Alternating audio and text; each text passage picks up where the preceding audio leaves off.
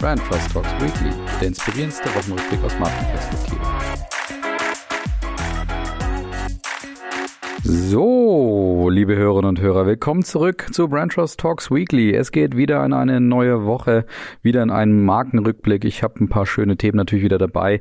Wieder eine Studie, nicht ganz so ergiebig wie die letzte Woche, die Studie dort von RGA, aber ich habe AMG dabei, ich habe ähm, Social Networks dabei, also eine Beliebtheitsstudie. Ich habe ein paar Themen auch auf nächste Woche geschoben, weil so viel passiert ist. Ich habe einen Gewinner, einen Verlierer, die miteinander verwoben sind und zwei schöne Fundstücke habe ich dabei. Los geht's. Starten wir wieder mit einer Studie, so ähnlich wie letzte Woche auch schon, diesmal von einer Studie von Globe One, einer Markenberatung, die zum wiederholten Mal ihren Purpose Readiness Index veröffentlicht haben. Und dazu hat Globe One 3094 Konsumentinnen zu 96 größtenteils verbrauchernahen deutschen Unternehmen befragt, und zwar zu fünf Purpose-relevanten Dimensionen, wie sie es nennen. Und zwar haben sie die Befragten dort interviewt, wie sehr sie die Attribute unnachhaltig, unauthentisch, Unehrlichkeit, Profitorientierung und fehlende Zukunftsfähigkeit Fähigkeit mit dem jeweiligen Unternehmen assoziieren. Desto weniger das assoziiert wird, desto höher die Punktzahl, die dem Unternehmen dort ausgegeben wird. Je nach Punktzahl wird dann ein Urteil gefällt, nämlich Purpose Ready, teilweise Purpose Ready, kritische Lücken oder fehlende Basis ist dort vorhanden, was das Thema Purpose angeht. Und was waren jetzt die Kernerkenntnisse dieser Studie von Globe One? Erstens, 15 Prozent der betrachteten Marken sind vollständig Purpose Ready, 57 zumindest teilweise. Zusammengenommen sind das also drei Viertel der 96 Unternehmen, die dort zumindest teilweise Purpose Ready sind. Schon mal sehr spannend. Zweite Erkenntnis ist, Sieger ist eindeutig DM, also der Drogeriemarkt. Und dahinter folgen interessanterweise vier verbrauchernahe Technologiemarken aus meiner Sicht. Globe One hat die etwas anders eingeordnet, nämlich Zeiss, Bosch, Kerch und Miele. Wohlgemerkt Zeiss jetzt wiederum bei einer bei einem Index oder einem Ranking vorne dabei, wie schon letzte Woche. Sehr spannend. Drittens, entsprechend sind die Technologiebranche und der Einzelhandel die Gewinnerbranchen laut Globe One. Bei sechs von 14 abgefragten Einzelhandelsmarken ist es nämlich auch so, dass diese vollständig purpose-ready sind, also die höchste Punktzahl bzw. über der höchsten Punktzahl eingeordnet werden. Gleichzeitig sagt aber Globe One auch, dass mit Ausnahme des Handels dienstleistungsnahe Marken eher unter dem Durchschnitt im Index liegen. Und Globe One interpretiert daraus, dass diese Marken Schwierigkeiten haben, ihren positiven Beitrag greifbar zu machen. Wenn man sich das jetzt mal genauer anschaut, geht es da um Marken wie zum Beispiel Delivery Hero, Sixt und TUI. Und TUI und Delivery Hero machen ja schon seit ein paar Monaten oder Jahren jetzt schlechte Presse, was das Thema Löhne bei Delivery Hero angeht und das Thema Staatshilfen bei TUI natürlich insbesondere im letzten Jahr. Bei Six rächt sich aus meiner Sicht vielleicht auch ein Stück weit auch die sehr preisgetriebene Kommunikation der letzten Jahre, wo fernab von Preisen und lustiger Werbung eigentlich nichts transportiert wird. Fünfte Erkenntnis ist, die Immobilienmarken interessanterweise sind neben den politischen Parteien eindeutige Verlierer des Purpose Readiness Index. Vonovia und Deutsche Wohnen belegen nämlich beide zwei der letzten fünf Plätze in dem Ranking. Interessant ist dabei, dass beim Thema Mietendeckel beide Unternehmen ja bekanntermaßen unterschiedlich gehandelt hatten. Vonovia hatte ja gesagt, man verzichtet auf die Rückzahlung im Rahmen des Mietendeckels. Deutsche Wohnen hatte gesagt, man wird individuell auf die Leute zugehen, aber erwartet, die Zahlungen zurückzubekommen. Weiterer Verlierer ist natürlich wie fast immer in solchen Rankings auch die Finanz- und Versicherungsbranche, die im Durchschnitt den drittletzten Platz belegen. Also da ist nach wie vor großer Nachholbedarf, was das Thema Purpose angeht. Sechste Erkenntnis auch Facebook, die Bild, die FDP wohlgemerkt und natürlich auch die AfD tummeln sich auf den Verliererplätzen. Also da finde ich sehr gut, dass sich offensichtlich das Thema Haltung bei der Bild, aber auch bei Facebook auch durchsetzt. Das heißt, dass das auch zu Verliererplätzen führt. Insgesamt eine spannende Studie, allerdings mit wenig überraschenden Ergebnissen und nicht ganz mit der Tiefe, die wir letzte Woche von RGA bekommen haben. Zweites Thema ist AMG. Die Mercedes-Benz Subbrand hat sich nämlich neu positioniert, beziehungsweise versucht das jetzt gerade, sich neu zu positionieren. AMG ist ja die bekanntermaßen die Performance-Marke von Mercedes mit der Idee, eben Rennsport und Straßenperformance zu verbinden und jeweils in beide Bereiche auch zu transportieren. Und nun folgt eine neue Kampagne mit der zentralen Frage, are you AMG ready? Die Kampagne ist durchaus durch schnelle Bilder und schnelle Schnitte gekennzeichnet. Da sind junge Leute dabei mit Tattoos, mit Piercings, mit bunten Klamotten, die in der Kampagne eben die AMG-Autos fahren und die Musik ist so richtig schön modern, kann ich sagen. Horizont schreibt dazu, an den Sound und an die Bildwelten muss man sich ein bisschen gewöhnen. Die neue Kampagne verfolgt ganz offensichtlich mehrere Ziele, nämlich einerseits möchte die Subbrand AMG lifestyleiger werden und es sollen natürlich auch jüngere Menschen und Frauen angezogen werden mit dieser Werbung. Zudem möchte man sich eben nicht mehr durch die reine Motor-Performance definieren, sondern auch eine, ein Stil des modernen Luxus spielen. Und dies bestätigt auch der AMG-Chef Philipp Schiemer, der dazu sagt, der Claim Are You AMG Ready bringt unsere Transformation zur Performance-Luxury-Marke auf den Punkt. Wir sind bereit, Driving Performance neu zu definieren und unsere Marke für neue Zielgruppen zu öffnen, sagt Philipp Schiemer, Vorsitzender der Geschäftsführung bei Mercedes AMG. Und weiter, wir verbinden den AMG-Spirit mit dem Luxus des Lifestyles von morgen und werden so die Faszination für die Marke Mercedes AMG weiter stärken. Mehrere Gründe lassen sich jetzt für diesen Schritt herleiten. Erstens eben die E-Mobilität macht natürlich auch nicht Halt vor dieser Performance-Marke und auch vor diesem Segment von Mercedes-Benz. Zweitens, AMG verfolgt wie viele Marken natürlich auch die Verjüngung der Marke, weil die Kaufkraft der Millennials bereits sehr hoch sind und sie natürlich auch als begehrte Zielgruppe für Luxusgüter gelten.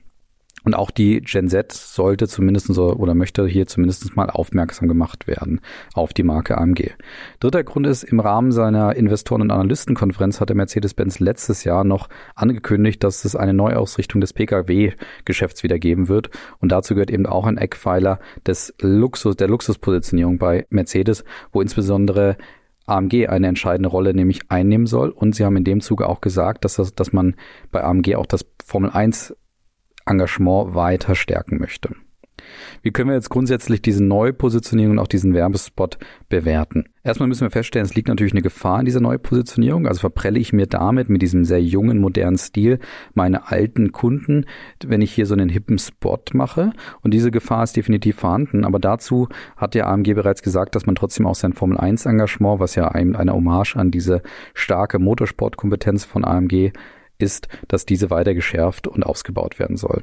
Zudem ist es eine Social Media fokussierte Kampagne. Sie soll also online vor allen Dingen diese neuen Generationen anziehen, während eben das gute alte F1 Sponsoring wahrscheinlich jetzt noch die älteren Zielgruppen oder halt auch bestehenden Zielgruppen abholen soll.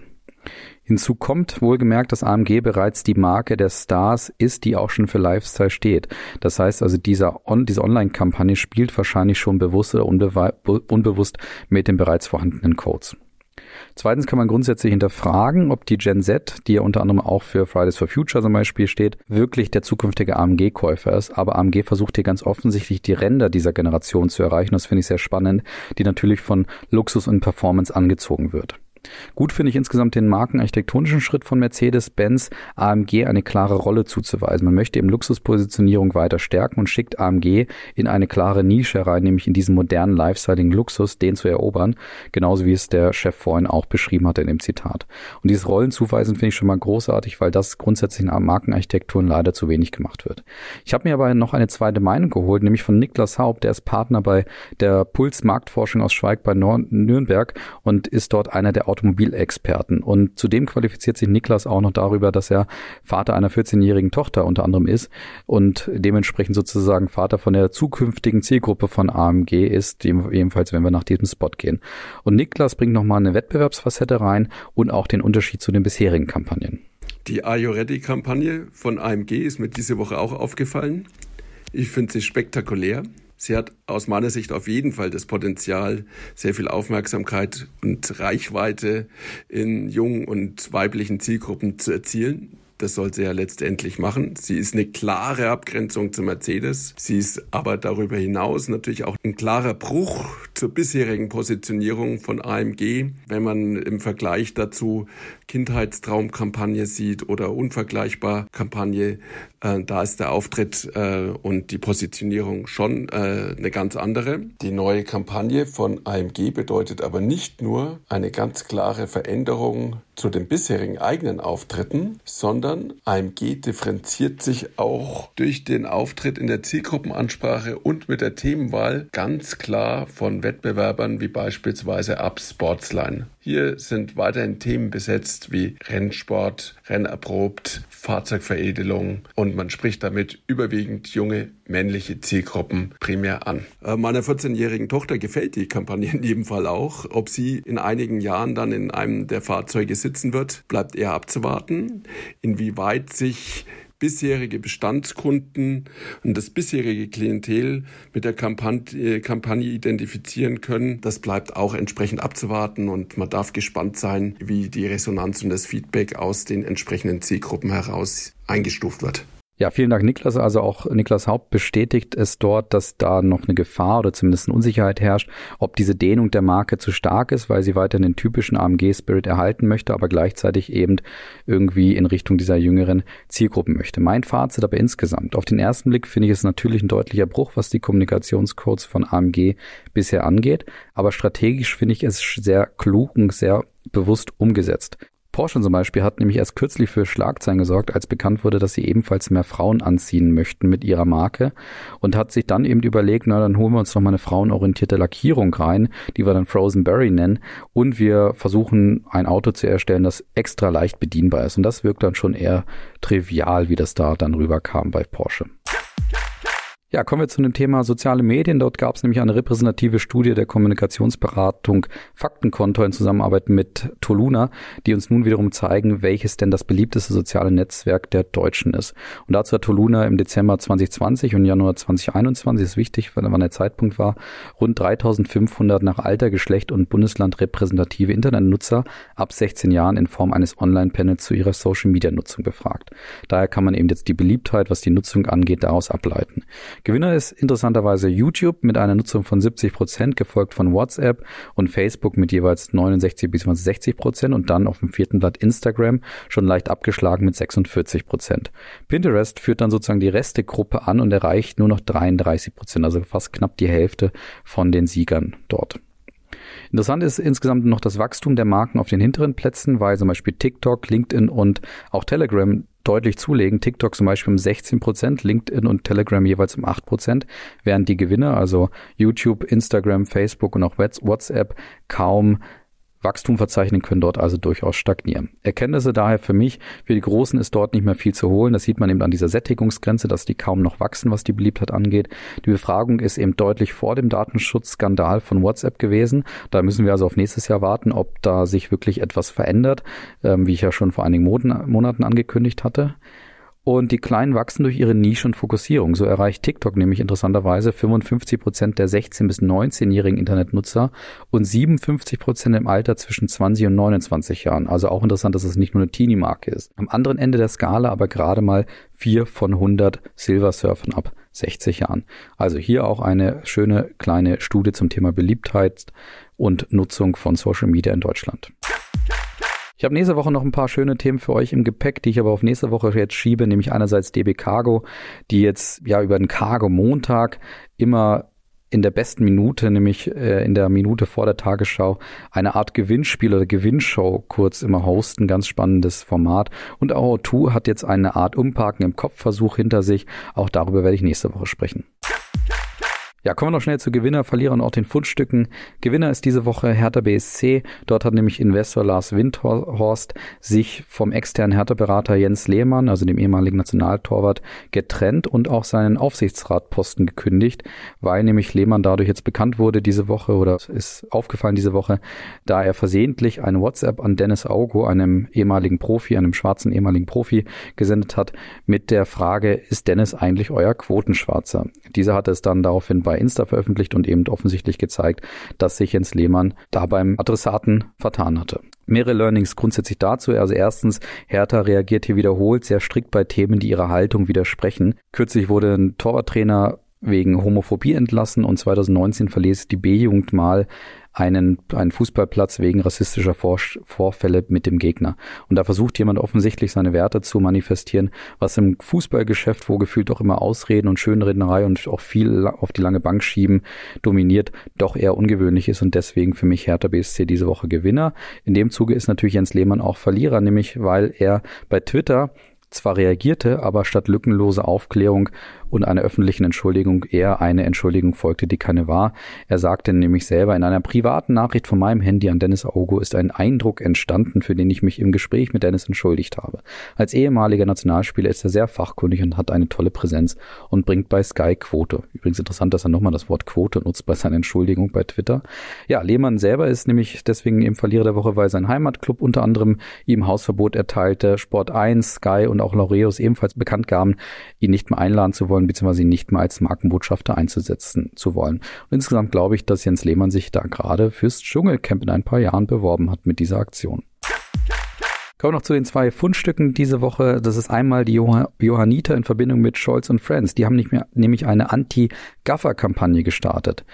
Und zwar haben sie dazu acht Wägen vom Johanniter mit riesigen QR-Codes auf der Rückseite der Türen ausgestattet. Also sie sind wirklich mannsgroß, beziehungsweise übernehmen fast die gesamte, die gesamten zwei Türen hinten am Auto oder am, am Wagen. Und die Idee ist, wenn jetzt ein Gaffer kommt und eben versucht, irgendwas zu fotografieren dort, während die Johanniter dort versuchen, jemanden zu versorgen oder zu retten, dass sich dann automatisch eben auf dem Handy aufgrund des QR-Codes eine Seite öffnet oder ein Warnhinweis öffnet, nämlich Gaffen tötet. Auf jeden Fall mal innovative Kampagne bei einem sehr, sehr unangenehmen Thema. Zweites Fundstück diese Woche ist Roger Federer und die Schweiz. Ich habe ja schon vor einigen Wochen eben zu der tollen Testimonial-Partnerschaft von Roger Federer und der Schweiz hier kurz berichtet. Und jetzt haben die beiden einen ersten Spot gehostet und zwar einen, der es echt in sich hat. Der ist nämlich durchaus Super Bowl ähnlich konzipiert. Und zwar telefoniert Roger Federer dort mit Robert De Niro und De Niro beschreibt dort, dass er den Spot für die Schweiz eben nicht machen kann, da die Schweiz einfach zu langweilig sei und zählt dabei all die vermeintlichen Schwächen auf, die aber natürlich die Spitzenleistung von der Schweiz darstellen sollen, nämlich das sichere und eben das nicht dramatische, das dadurch inszeniert wird. Ein schöner Auftakt insgesamt auf jeden Fall, in dem die Schweiz zu ihren Stärken steht, das aber auf eine humorvolle und lustige Art und Weise inszeniert und insgesamt auch ein schöner Auftakt zu der Testimony-Partnerschaft von Roger Federer und der Schweiz. Von daher ein wunderbarer Spot, schaut euch den mal an, ist wie immer in den Shownotes hinterlegt. Ja, und das war's auch schon wieder für diese Woche. Nächste Woche kommt natürlich trotz Brückentag und so weiter auch ein Weekly raus, deswegen unbedingt auch hören am Brückentag und ich freue mich auf nächste Woche. Macht's gut, schönes Wochenende. Bis dann, macht's gut. Ciao.